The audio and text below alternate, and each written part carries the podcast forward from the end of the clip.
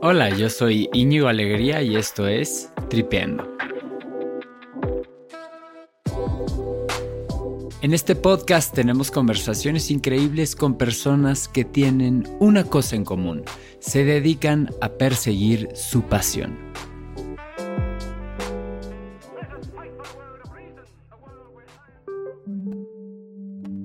En este episodio platico con la doctora Nélida Barajas y su pasión es procurar la conservación de los océanos y los desiertos.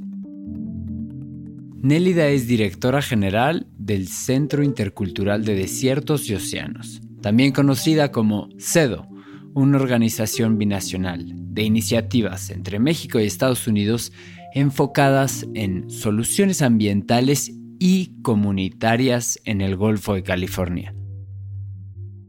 Nélida es bióloga, maestra en ciencias y tiene un doctorado por la Universidad Autónoma de Chihuahua, además de ser madre de tres maravillosas personas.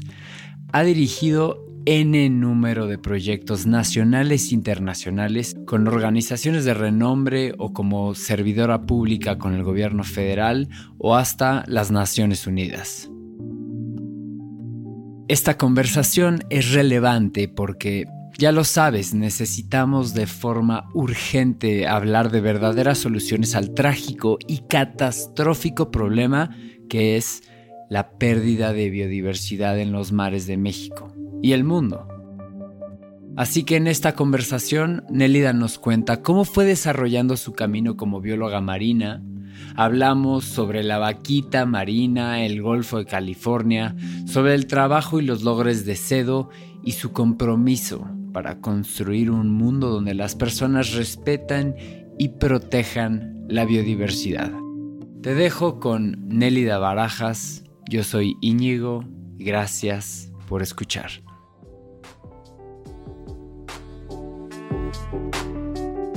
Nélida, si te parece bien, pues te doy la bienvenida oficial. Muchas gracias, Íñigo, por invitarme a platicar contigo, a charlar un poquito en Tripeando esta mañana o tarde, donde sea que sea que esté pasando, puede ser mañana o tarde o... Exacto, esto es atemporal, entonces puede ser, pero actualmente, que es el 17 de noviembre a la una de la tarde para mí, ¿qué hora es para ti, Nelida? ¿Y dónde estás? Aquí es ahora solo una hora menos que en la Ciudad de México. Yo vivo en Puerto Peñasco, Sonora. Es ese pedacito donde da la vuelta Sonora con Baja California. Mucha gente dice que es la axila de México, qué divertido, ¿no? Así que te da cosquillas y que muchas cosas pasan y que luego la quieres ocultar, pero nosotras estamos en Puerto Peñasco, Sonora, acá tienen su casa. Oye, Nelida, cuéntame un poco del Golfo de California y de su importancia. ¿Por qué es un lugar tan relevante, tan especial? Fíjate que el Golfo de California tiene muchas cosas que lo hacen muy especial y entre todas esas cosas también lo ponen en el ojo del huracán y a veces como que ya nos cerramos a decir, ay, otra vez Golfo de California. El Golfo de California es el único mar interior que pertenece a un solo país. Entonces, de entrada es así, ¿qué te hace diferente al Golfo de California, al Mar de Cortés? Que todo el mar depende de un solo país. En muchos otros, en todos los otros mares del Mar Negro, el Mar Mediterráneo, hay otros países que comparten el Golfo y nosotros es total y absoluta una zona económica exclusiva de México. Eso nos hace diferentes a todos. El mar de Cortés es un mar relativamente joven también comparado con otros océanos.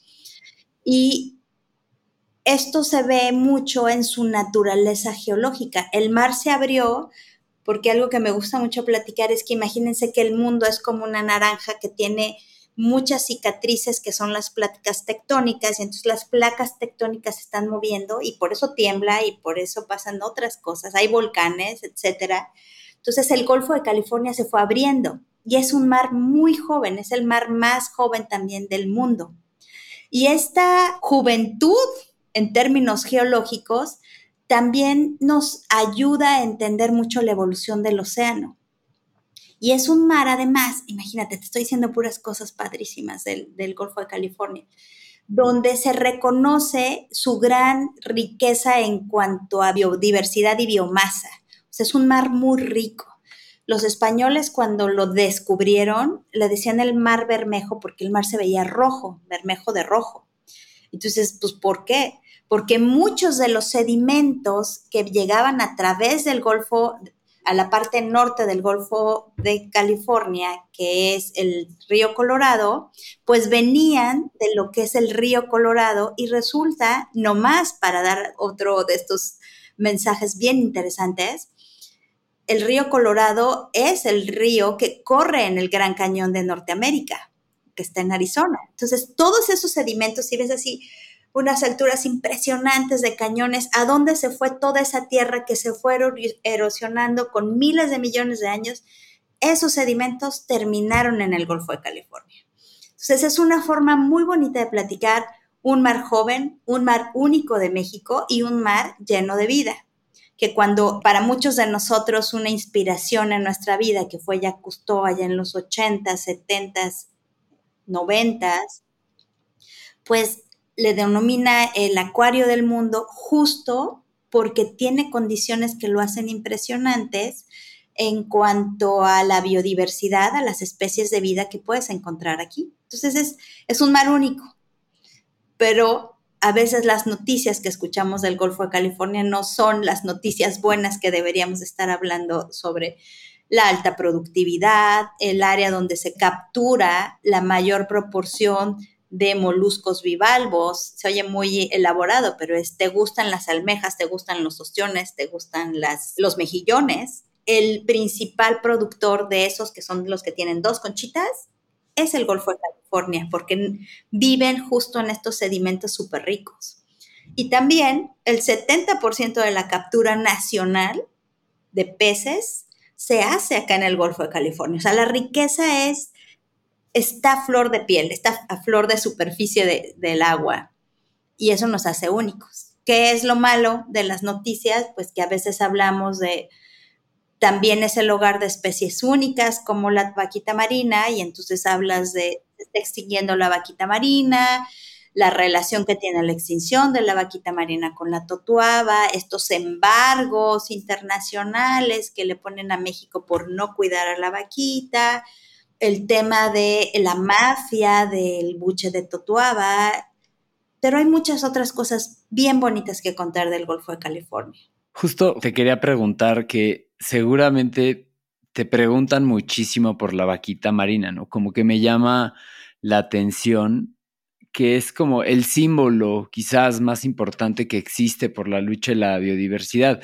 Pero me pregunto si es que hablamos demasiado de la vaquita marina y, y perdemos de vista como otras cosas, o quizás es bueno hablar de la vaquita marina para atraer atención a otros problemas tengo como sentimientos encontrados en esta respuesta. Sí, me imaginé. Y, el, sentimiento positivo es, si estamos perdiendo a una especie, claro que tenemos que seguir hablando de esta especie para atraer esta atención internacional, esta atención nacional, o sea, que la gente se involucre en buscar una solución y no nomás estar como de espectadores de una crónica de una muerte anunciada, ¿no? Alguien me decía, estamos presenciando una extinción de una especie en un par de generaciones, pero ¿por qué no estar presenciando la recuperación de una especie? Tengo mis dudas, me gustaría en esta cuestión muy entusiasta de ver a la vaquita marina como esta embajadora de las cosas que sí se pueden hacer, un ejemplo de que se puede cambiar las tendencias, pero para eso necesita sumar muchas voluntades. Y no estoy seguro de que todos querramos sumar las voluntades hacia esa dirección. Ya. Entiendo que tengas estos como sentimientos encontrados. Definitivamente habrá cosas muy positivas porque llevan habrá discusiones muy importantes que salen a raíz de la atención que lleva la vaquita marina ponerle atención a otras cosas, ¿no? Pero igual es importante saber que pues la vaquita marina es una especie muy simbólica, pero que no es la única, ¿no? O sea, que, creo que estamos enfrentando, o sea, la lucha por la biodiversidad es integral, holística. Y este devastador declive en las poblaciones de esta bellísima especie es algo que te ha tocado vivir, has visto en carne propia. Ha sido una experiencia para mí ver lo que está pasando en materia de vaquita marina y, te voy a contar esta historia. La vaquita marina fue descrita, o sea, alguien que dijo, ay, existe este animal en alrededor de 1956 y describió a este animal como muchos taxónomos a partir de una mandíbula que se encontraron a la orilla de la playa y entonces hizo como esta reconstrucción, la descripción taxonómica y salió y se publicó, se llama vaquita marina. En los años 70, cuando Cedo empieza sus trabajos, aunque formalmente, digamos, arrancamos en 1980, las vaquitas marinas se veían aquí en Puerto Peñasco, que estamos más hacia abajo de donde es el polígono ahorita de protección. O sea, la distribución de la vaquita era mayor. Yo todavía no nací en esas fechas, pero había un grupo que veía vaquitas y no le había tomado como la atención de es una especie endémica de México, etcétera pero iba cambiando la percepción, o sea, sigue siendo, pues ahí hay, hay muchas cosas en el mar que no sabemos, o sea, en el tema de conocer aguas profundas, creo que no estamos ni al 1% de conocer lo que está viviendo allá abajo en aguas profundas, es impresionante. Entonces, en los 70 es como que, ah, sí, hay una especie aquí que es única, pero, pero no más. En los 80 se redescubre la vaquita marina y se redescubre por un evento totalmente fortuito, que es que unos pescadores trajeron a cedo unos, había unos individuos que se los encontraron en sus redes cuando andaban pescando, aquí la principal actividad es la pesca, dijeron, nos encontramos este monstruo marino que es, ¿no? O sea, ni siquiera la gente local mucha gente te dice, no, no es cierto, la vaquita no existe, es un invento de los ambientalistas. En los 80 llegaron y nos las trajeron dijeron, ¿qué es esto?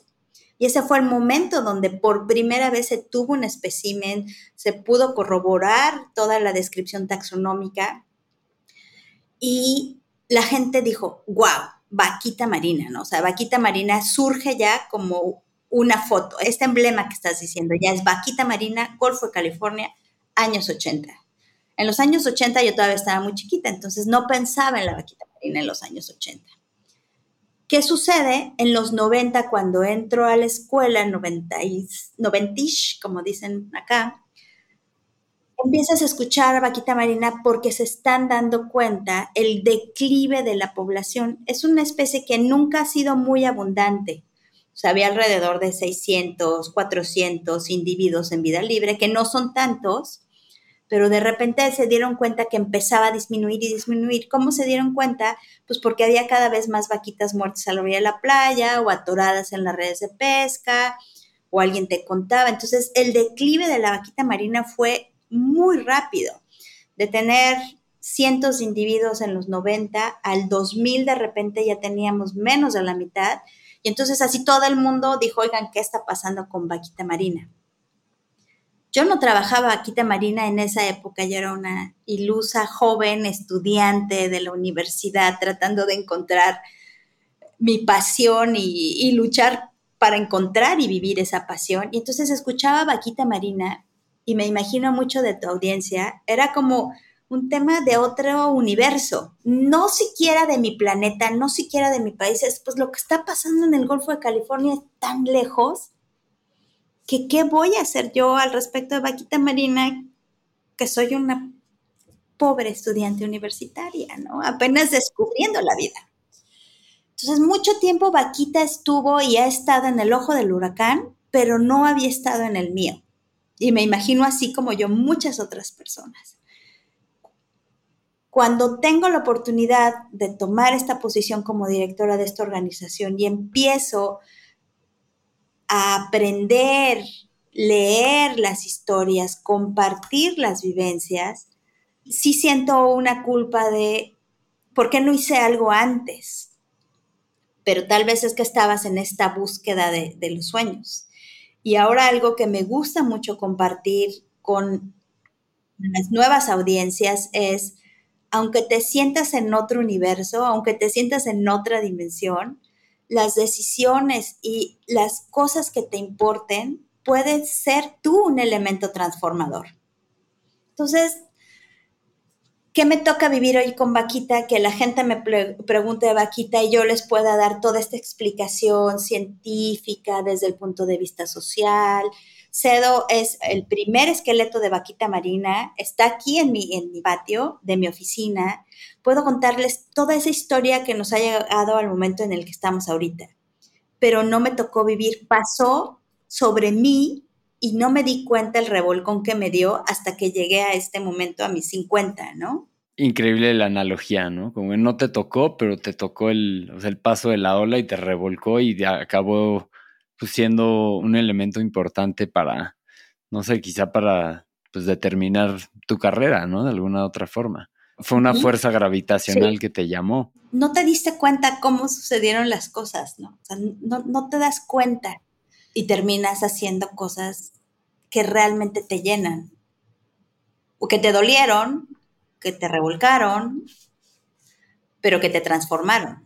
¿Cómo fuiste como que, aparte de, esta ola que fue para ti el revolcón, que fue la vaquita marina, como, ¿qué momentos tienes en tu memoria, Nelida, que hayan sido como puntos de inflexión importantes de cambiar de ser, pues, esta estudiante que estaba viendo ¿no? Por dónde a saber, ¿no? Ese saber, ese decir que pues era por ahí, ¿no? Era ir a estudiar un doctorado y luego ser bióloga y luego este, entrar a trabajar con CEDO, ¿no? Como qué puntos de inflexión hay para ti que han sido muy claros en decir, aquí es. Creo que, creo y reconozco que he sido una persona muy afortunada en la vida y que esos puntos de inflexión son muy significativos porque ayudaron a ser la mujer que soy hoy, ¿no? pero también hay una historia detrás de estas historias familiares y, gracias por la oportunidad de, de, poderlo compartir, porque me imagino que muchos lo están viviendo como yo lo viví. Y fue, yo vengo de una familia que ambos padres eran fuera de la Ciudad de México y que se encuentran en la prepa en, la Ciudad de México y se enamoran. En, en esa época uno se enamoraba muy joven y se casaba y tenía hijitos y luchaba con todas sus ganas para sacar adelante a sus hijitos. Y desde muy jóvenes podían hacer cosas que hoy en, la, hoy en día no, no es posible para las juventudes. Casarse, poner una empresa, comprar una casa, comprar coches. O sea, eran una, la vida era más fácil en la época en la, en la que mis padres se conocieron. Pero en esta época donde ellos se conocen y empiezan a, crear su vida juntos, pues ellos eran más bien como empresarios, estaban buscando crear algo que fuera el patrimonio de sus hijos, ¿no? No vengo de una familia académica, no vengo de una familia de comerciantes, entonces estaban más bien en el perfecto o en el estereotipo de una familia media que empieza a crecer, que viene de dos lugares diferentes, chilanga absolutamente, gente que viene fuera a hacer su vida en la Ciudad de México. Cuando voy creciendo, pues, ¿qué es lo que veo? El negocio familiar, son las escuelas, la educación ha sido siempre parte de, de mi vida, un elemento transformador en mi vida, y había esos poquitos espacios donde podías encontrar en la tele un documental en el canal 11, no había tele por cable, les juro que en esa época no había tele por cable. Entonces, en el canal 11 a las 11 de la mañana, los domingos, estaba el programa de la naturaleza, ¿no? Y sentarnos ahí como familia a ver la tele en un coso así como en las películas, y de veras te sentabas, era, wow, cuando sea grande quiero trabajar ahí. Pero, pero fue la primera vez que dije, yo quiero trabajar en la naturaleza veía selvas y cascadas en Sudamérica y yo decía, yo quiero trabajar en y por supuesto en mi casa jamás en la vida se imaginaron que iba a poder ser realidad. Pero también vivir en esta clase media con acceso, nuestra principal actividad familiar era agarrar una pelota, una cobija y una cuerda y vámonos el fin de semana a Mecameca, La Marquesa, comprar carnitas, comprar cosas en los mercados y entonces empiezas a meterte en la biodiversidad y en las culturas, ¿no? Y es, wow, esta exhibición de productos en los mercados, en la periferia de la ciudad, no te estoy hablando de que manejamos horas, ya era estar impresionada con la fruta, con la verdura, con la gente, la fisionomía, el vestido. Mis padres nos dieron esa oportunidad de crecer como en un mundo que ya no existe.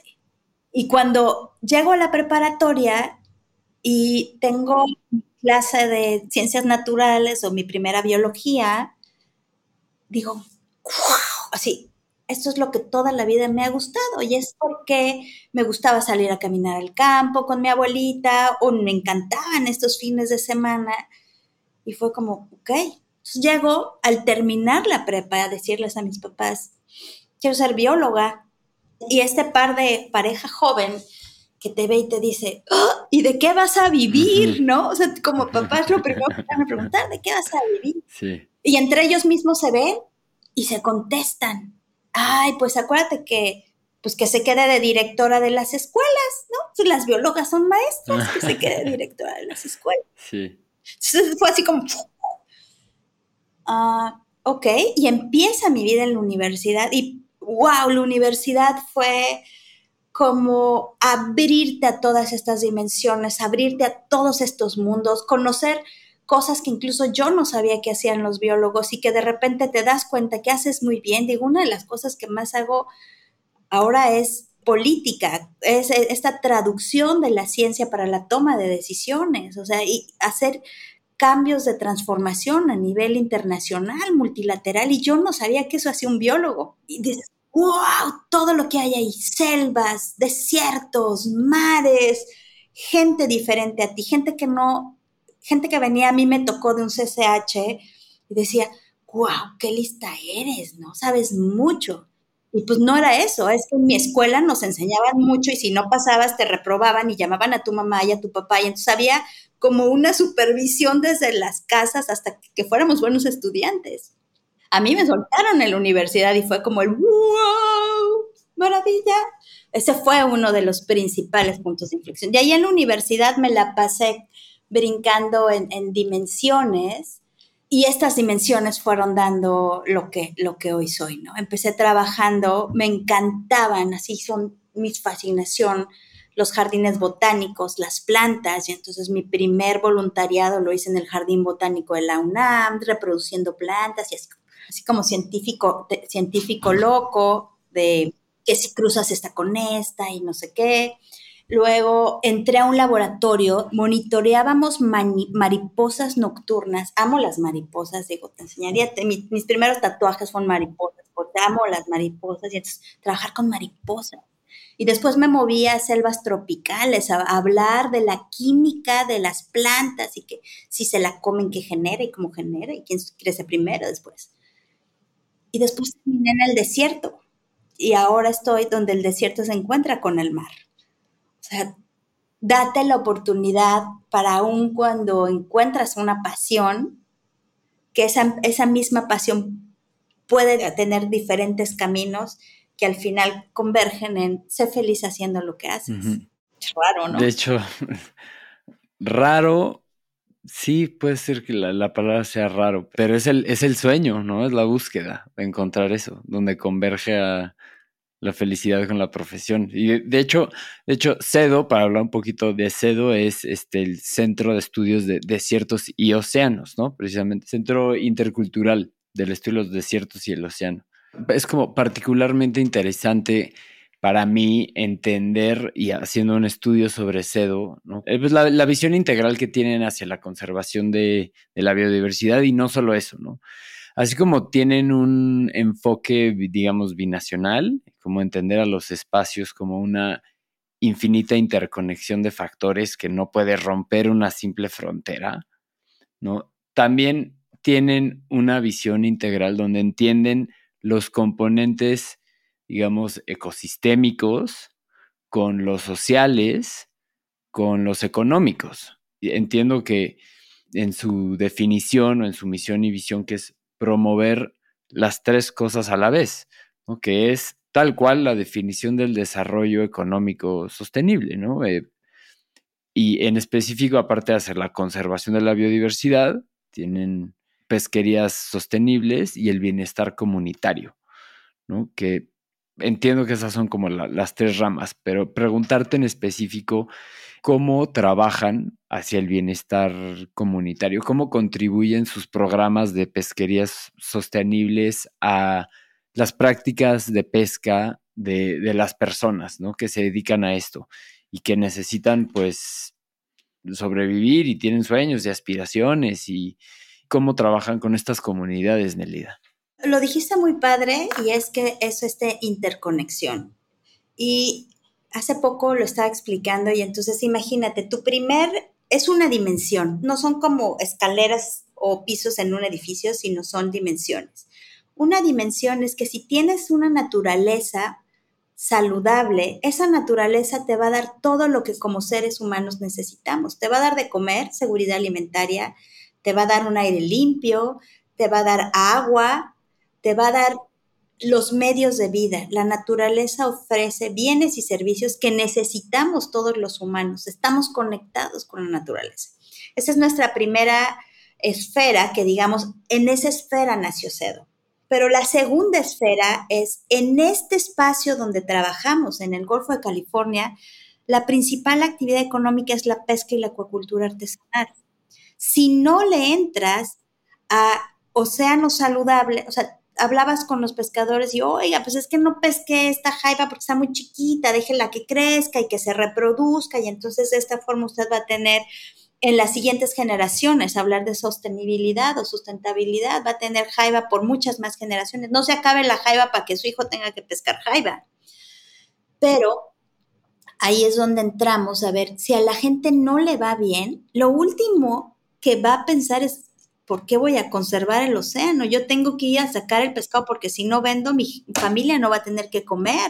Yo no voy a tener dinero para llevarlos a la escuela, servicios de salud, etcétera. Entonces, siendo la segunda dimensión la pesca y la acuacultura, ahí lo que buscamos es que los pescadores y pescadoras, hombres y mujeres de mar, les decimos, porque la mujer tiene un papel muy importante en la pesca y que estamos tratando de visibilizar cada día más, es que pesquen pesos, no peces. Y que esos peces y esos pesos que pescan realmente demuestren una transformación. Pero ahí juegas tú y yo y todos los demás, tu audiencia, un papel bien importante.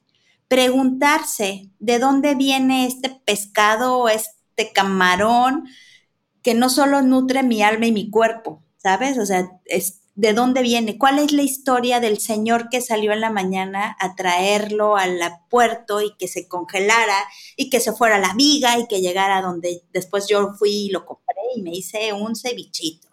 Entonces, ¿cómo, cómo tú como consumidor eres la fuerza del cambio para que estos proyectos de pesca y acuacultura sostenible tengan lugar?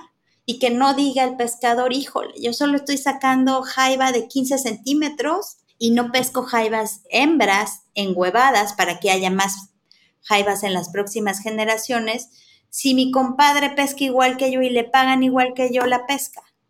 No, queremos que haya mercados preferenciales para la gente que hace bien las cosas. Y ahí se mete muy padre lo que estamos diciendo de sostenibilidad. Es una naturaleza saludable, con gente que vive bien de la, no sobrevive, que vive bien de la naturaleza y que al final del día nosotros, los consumidores finales, reconocemos esta historia que está atrás de ellos. Sí, y qué complicado es y, y por ende tan valiosa su labor.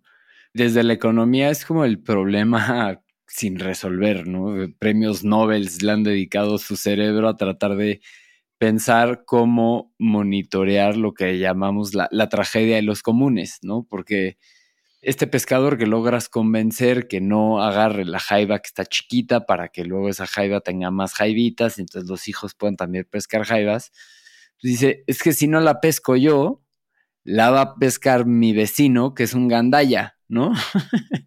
entonces, no funcionan los esfuerzos, o sea, sí funcionan los esfuerzos individuales, pero es más es en el colectivo, ¿no? Y, tratar de lograr que esta conciencia permee es el reto, que es enorme, pero es lo que estamos intentando lograr aquí, ¿no? Poco a poco. Y el consumidor tiene un rol, como bien mencionabas, importantísimo, pero ayúdanos a pintarnos una imagen, realidad, sobre nosotros consumidores amantes de los mariscos y de los pescados, pero completamente ignorantes de dónde viene lo que estamos pidiendo, ¿no? ¿Cómo está ahorita el mercado? Como, ¿Qué te preocupa? ¿Qué cosas deberíamos de identificar y, y procurar que no fomentemos? Fíjate que me encanta esa pregunta porque creo que la había estado esperando toda mi vida y nadie me la había hecho así. Entonces fue como, sí, grábala, compártemela porque lo tengo que transmitir como lo estás diciendo. Yo, la primera vez, no sé, en algún momento de mi vida, me acuerdo que llegué a un restaurante y acababa de leer un artículo del cultivo de de salmón en Chile versus el salmón de naturaleza del wild caught en Alaska. Y me acuerdo muchísimo. Y es así, siempre lo platico, pero ahorita lo voy a ligar con la idea. De llegar al restaurante y decir, ay, sí, se me antoja este salmoncito. Oiga, joven, ¿de dónde viene el salmoncito que me estoy comiendo, no? Y que te vea y te diga, esta vieja está loca, ¿no? No, pues no sé, pues vaya por favor y pregúntale a su gerente de dónde viene el pescadito, ¿no? entonces viene el, no el gerente, el chef muy malhumorado. Pues del Sam, señora, ¿de dónde más va a venir? Pero te fijas, ah, entonces tráigame un bistec. o sea, tú eres el que define si quieres o no quieres algo, pero porque eres el que pregunta de dónde viene, cuál es el origen. Esto se llama la trazabilidad. Es una de mis palabras favoritas la trazabilidad de lo que llega, qué llega a tu cuerpo, qué, de dónde viene. Eso fue, no sé, en los años 2000, a finales de los 90. Y hoy en día lo que veo en la sociedad es un abanico de oportunidades para que tú, yo y otros sepamos sin ser unos nerdos, como me, me, ve mi hijo y me dice, ay mamá, es que eres terrible, ¿no? Eres un nerd la vida no es como tú vives. es que hay muchas formas ahora muy fáciles de hacerlo, según yo, pero, pero ahora necesito, necesito de vos. Y es una, hay un calendario de Vedas que se publica a nivel nacional donde tú sabes en qué fechas se pueden capturar qué productos yo soy chilanga, crecí en la Ciudad de México y era los sábados irte a comer un cóctel de camarón al mercadito en el puesto con tus papás, ¿no? Cuando estás haciendo el, compras para la semana. Jamás me pregunté de dónde viene el camarón y por qué el camarón había de este tamaño y de este y de este y de este, ¿no? Hoy en día tú puedes ver y dices, ¡Eh! Demonios, es mayo. En esta época no se puede pescar camarón pero adoro el camarón y no puedo vivir sin comer camarón.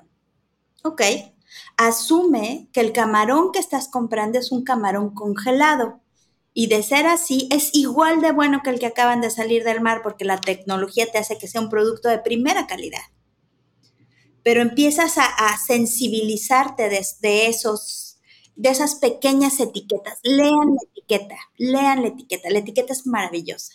Te dice, ah, este salmoncito viene de una granja que tiene una certificación en prácticas. O, ay, a ver, oye, este ostioncito, estas almejas, vienen de una granja o esta trucha viene de un, de un lugar que tiene una certificación que te ponen por escrito que eso está bien pescado que eso está bien pescado y que la gente que lo pesca no se le están transgrediendo sus derechos humanos, no hay trabajo infantil, no hay temas de género. O sea, yo hoy lo que compramos trae una etiquetita, lean la etiqueta y en la Ciudad de México hay muchas tiendas donde ya están especializados. Si quieres buen pescado, vayan Smartfish. Ahí venden pescados que me vienen a comprar aquí, a los pescadores aquí, y se los llevan allá. Y cuando llegas te cuentan la historia de lo que te estás comiendo, la historia de la jaiba. Ya hay mecanismos. Y perdona el escepticismo, Nadia, pero ¿crees que exista mucha mentira en esos procesos, no? O sea, como el, el salmón. Yo le he leído mucho igual, ¿no? De los, los problemas y la devastación a raíz de la del cultivo de salmón en Chile y todo, pero llegas y al Costco y o a cualquier lugar de sushi te dicen, no, este no es de, no es así, ¿no? O te dicen, este, este tiradito de totuaba es de granja sostenible, ¿no? O sea, como que aún preguntando como que, pues a veces nos cuesta trabajo creernos lo que nos están diciendo. A lo mejor nada más te lo dicen para que pues, te lo comas en paz mental y ya, ¿no? o sea, a lo que voy es, perdona el escepticismo, pero además de leer la etiqueta o por ejemplo en un, en un restaurante, ¿qué cosas tenemos que identificar? A lo mejor como que definitivamente no, no es una buena opción. Mm, pensando en estas, que puede haber etiquetas engañosas y que ya sé que es parte de mi naturaleza ser entusiasta y creer en la gente y tener fe y el mundo va a cambiar y va a ser un lugar mejor porque juro que lo creo. perdón, perdón que te interrumpa así horrible, pero creo que mi pregunta primera es, ¿está bien puesto mi escepticismo? O sea, de estas... Ah, totalmente. Sí, el, famoso greenwashing, ¿no? Todo es sostenible y todo es verde. O sea, No, y estamos viviendo en una época donde estamos pagando las culpas del verdugo y tienes que ser muy, ni modo, nos vas, si queremos hacer las cosas bien, a veces trabajamos doble o trabajamos triple, decía alguien, ay, es que yo quiero ser orgánico y no comer cosas con transgénico, pero me sale el triple, ¿no? O sea, comprar un elotito que diga maíz nativo de Xochimilco, de bla, bla, bla, o sea, cuesta el triple que si voy al camión que dice 50 la docena, o sea, sí, hacer las cosas bien cuesta. Y hacer las cosas bien cuesta no solo dinero, sino también cuesta tiempo tuyo. Tiempo tuyo de lo que estás haciendo, agarre la etiqueta. La etiqueta sí te dice, este salmón bien, te lo tienen que poner porque al menos hay organismos internacionales que están viendo que no digan una mentira, que regulan. El escepticismo no lo debemos de perder porque podemos caer presas de malas prácticas. ¿Cómo sugiero, cómo me imagino o cómo le hago yo para decir, al menos de eso no me voy a preocupar hoy? Así es como, híjole, ¿dónde voy a comprar la carne hoy? Es, empieza a conocer a la gente que te vende, empieza a conocer a tu intermediario yo compro pescados y mariscos, digo, yo no, ahí sí yo no soy una buena opción, porque yo voy aquí a pie de playa y ¿qué va a llevar güerita, no? O sea, literal, o sea, todavía se hace así, ¿no? Bendita, bendita oportunidad. Actualmente en, en, México, platícanos un poco como de, de los avances que estamos teniendo para tener como opciones de pesca sostenible y, sobre todo el rol que tiene la acuacultura, ¿no? O sea, hoy en día tuve la oportunidad de manejar por Ensenada y me sorprendió, ¿no? Que vas por la carretera viendo estos enormes círculos donde sabes que está, algo ahí se está cultivando, ¿no? Esos, esos son prácticas 100% amables con la naturaleza, es algo que buscamos seguir haciendo ¿no? Seguimos avanzando en este tipo de prácticas. Creo que mi pregunta se resume en qué buenas noticias tenemos por allá. Pues me voy a regresar a como lo dijiste la primera vez y después me voy a, voy a brincar hacia las buenas noticias. ¿Cómo estamos en materia de pesca en México? En México y en el mundo la producción pesquera está al límite ya no podemos pescar más de lo que estamos pescando y muchas pesquerías están sobreexplotadas. Sí, hay estadísticas. Eso no son, eso no son de todo. Hay estadísticas así. Brutales. Que uno, gracias, sí.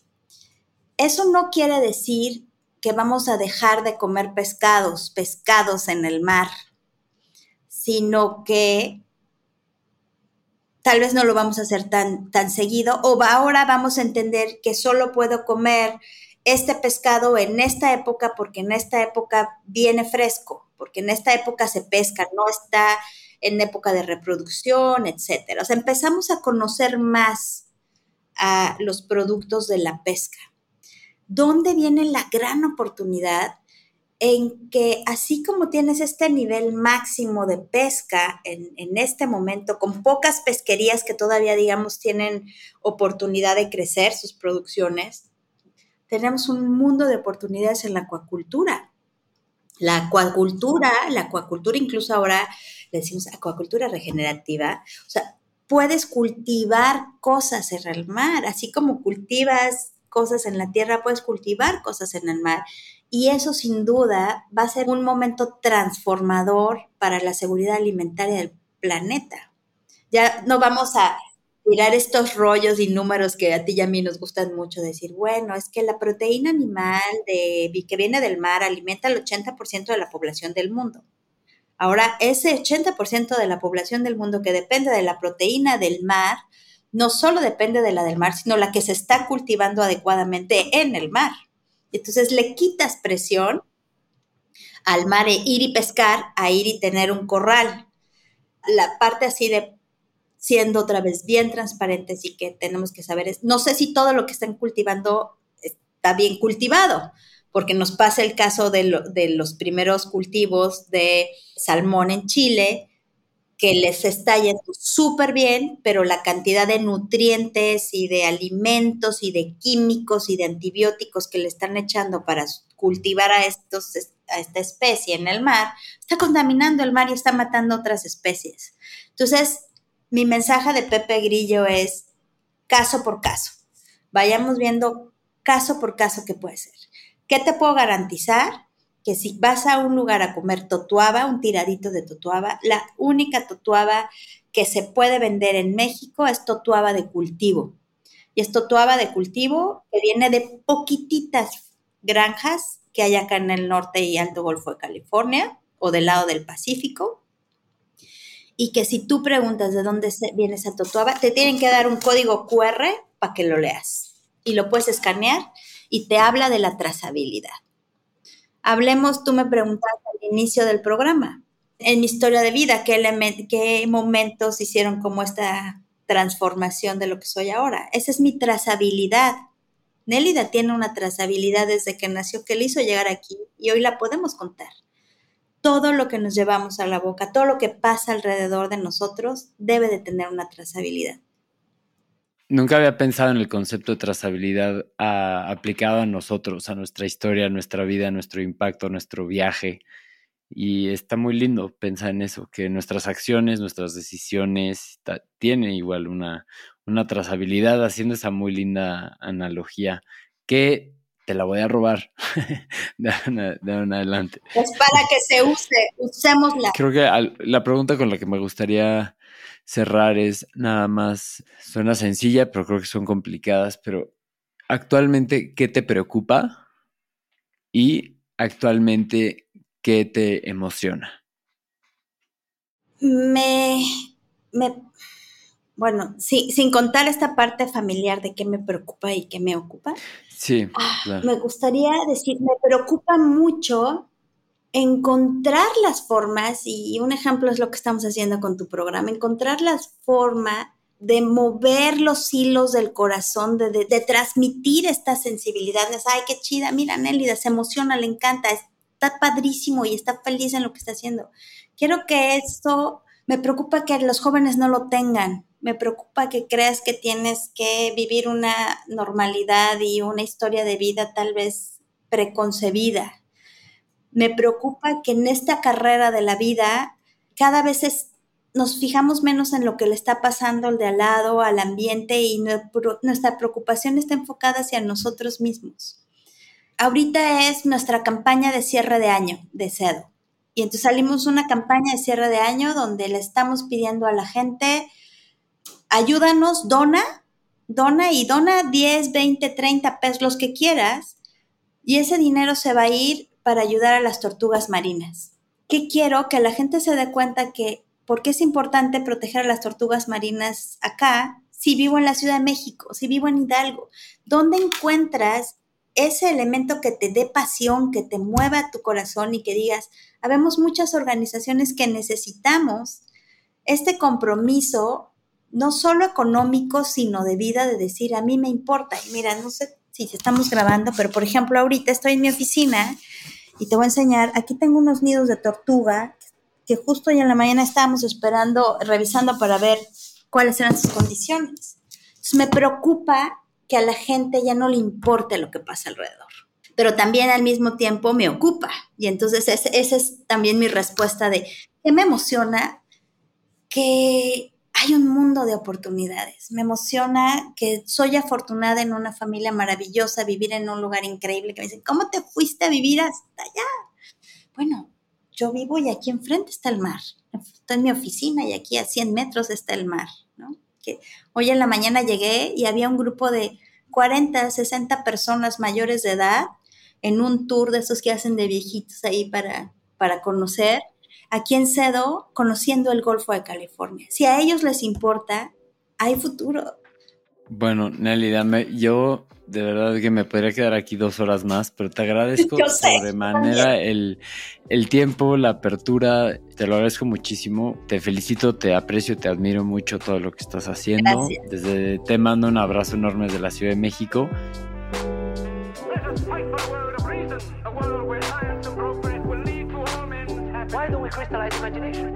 My mind.